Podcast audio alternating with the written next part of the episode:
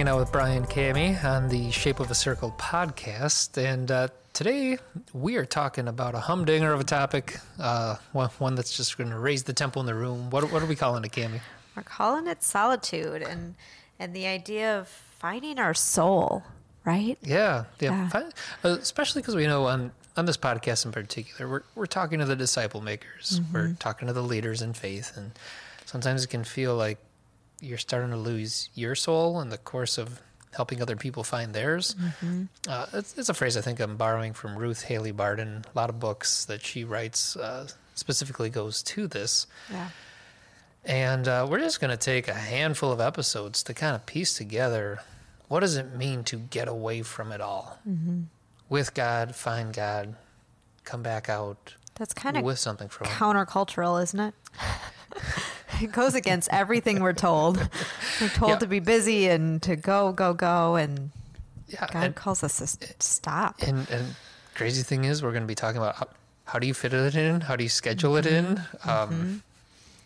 Making room for it is making room for another thing, but it's also qualitatively different. It is the unplug. It is the getaway. It's retreat is another word for it. Yeah, and it's necessary in the rhythms of a healthy life. Absolutely. For sure. Yep. Absolutely. All right. So where do you want to go with this one? Yeah, I think that there is, just like you said, there's some intentionality that needs to happen, right? But I think that we're going to talk about that in another episode.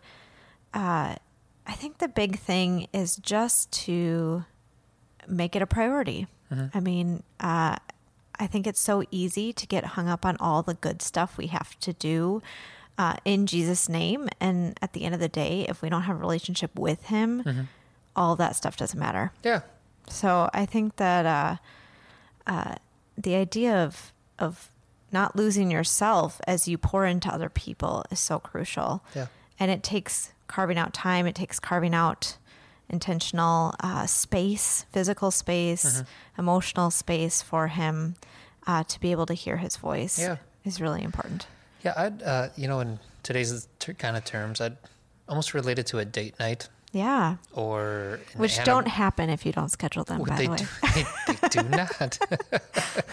Yeah, it doesn't just happen. Same thing with a anniversary weekend, something like that. Mm-hmm. But we all come back from those like, the relationship is better because mm-hmm. we spent the time and we got away from giving our time to other things. And distinguish that a little bit from just a quiet time.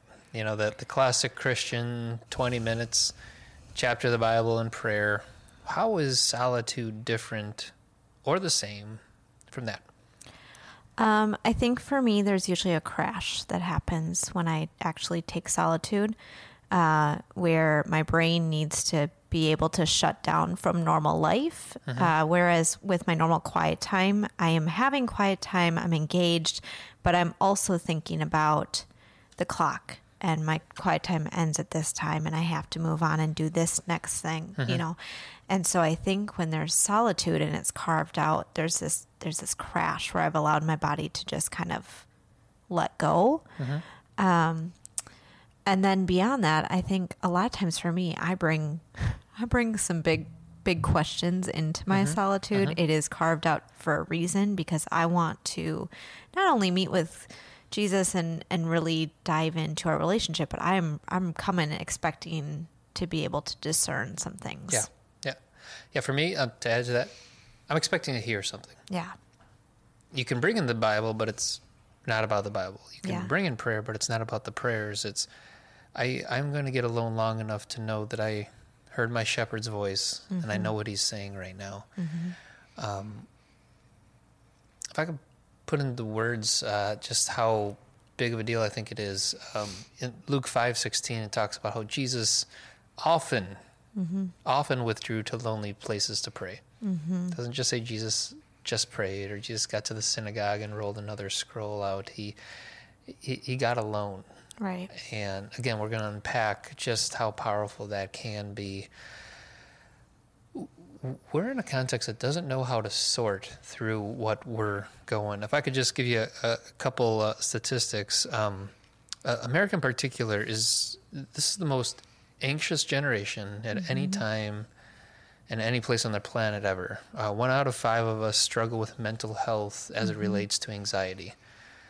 In the past 2 years, the antidepressant sales for Xanax, Valium have doubled.